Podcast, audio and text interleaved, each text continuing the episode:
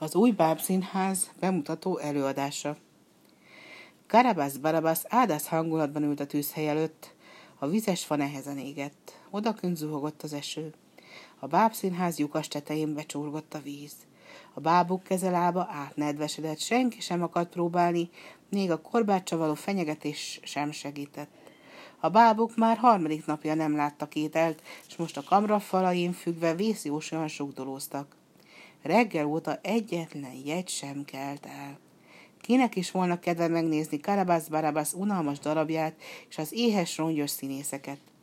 A város toronyújrája hatot ütött. Karabász Barabász kamaram elbalagott a nézőtére. Sehol egy árva lélek. Az ördög vinni el a mélyen tisztelt közönséget, morogta, és kiment az utcára. Körülnézett, hunyorított egyet szemeivel, és úgy eltátotta a száját, hogy belerepülhetett volna akár egy varjú is. A színházával szemben egy nagy, új vászonsátor előtt hatalmas tömeg tolongott, s ügyet sem vetettek a tenger felől áradó szélre. A sátor bejáratánál az emelvényen hosszú zsipkás emberke állott, Reket trombitáját fújta, és valamit kiabált. A közönség kacagott és tapsolt, sokan bementek a sátorba. Tök filkó lépett Karabasz Barabaszhoz, olyan erős mocsárszag árad belőle, mint még soha. Hehe, szólalt meg, és képét ráncolba szedte. Sehogy sem megy a pióca kereskedés. Hozzájuk készülök, és tök filkó az új sátor felé mutatott. Talán majd felvesznek gyertyagyújtogatónak, vagy padlósepregetőnek. Ki ez az átkozott színház? Honnan a pokolból került ide? dörmögte Karabasz Barabasz. A bábuk maguk nyitottak bábszínházat, a villámnak nevezték el. Ők maguk írják a verses színdarabokat, és maguk is játszák. Karabasz Barabasz fogcsikorgatva rántott egyet szakállán, és megindult az új bábszínház felé. A bejáratnál Burattino szónokolt. Ő volt a kikiáltó. Első előadásunkon egy érdekes és izgalmas komédiát mutatunk be a fabálok életéről. Igaz történet arról, hogyan győztük le ellenségeinket észszel, bátorsággal és lélek jelenléttel. A bejáratnál egy üvegbódécskában Malvina ült, pompás szalaggal, világos kék hajában, és nem győzte adogatni a jegyeket azoknak, akiknek kedvük kerekedett megnézni a bábuk életéről szóló komédiát. Kárló papa új bársonyújasban forgatta a kintornát, s vidáman integetett a nagy érdemű nézőközönségnek. Artemon farkánál ráncigálta ki a sátorba a lisszarókát, aki egy nélkül csúszott be.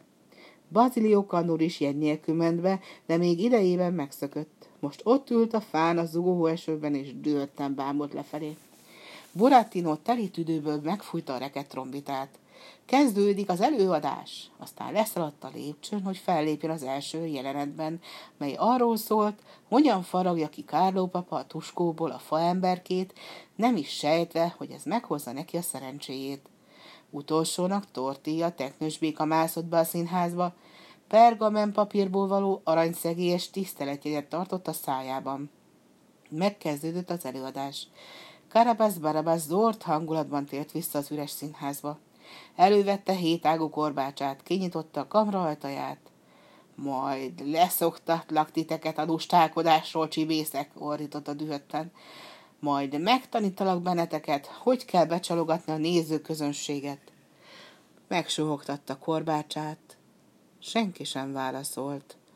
A kamra üres volt. Csak kötélcafatok lógtak a szegen.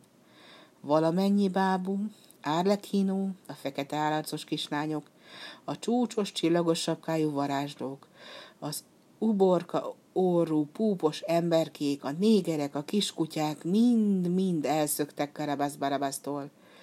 Karabasz Barabasz szörnyű üvöltéssel ugrott ki a színházból az utcára. Látta, hogyan szöknek el az utolsó színészei a pocsolyán keresztül az új színházba, ahol pattogó muzsika, kacagás és taps hallatszott. Karabasz Barabasznak már csak a gombszemű rongykutyát sikerült magával cipelnie, de ekkor, mintha az égből pottyant volna ide, rárontott Artemon, ledöntötte, kiragadta kezéből a kiskutyát, és elrohant vele a sátorba, ahol a kulisszák mögött az éhes színészeket fokhagymás, forró birka paprikás várta. Karabasz Barabasz ott maradt ültve az esőben, a tócsában. Így ért véget az aranykulcsocska története.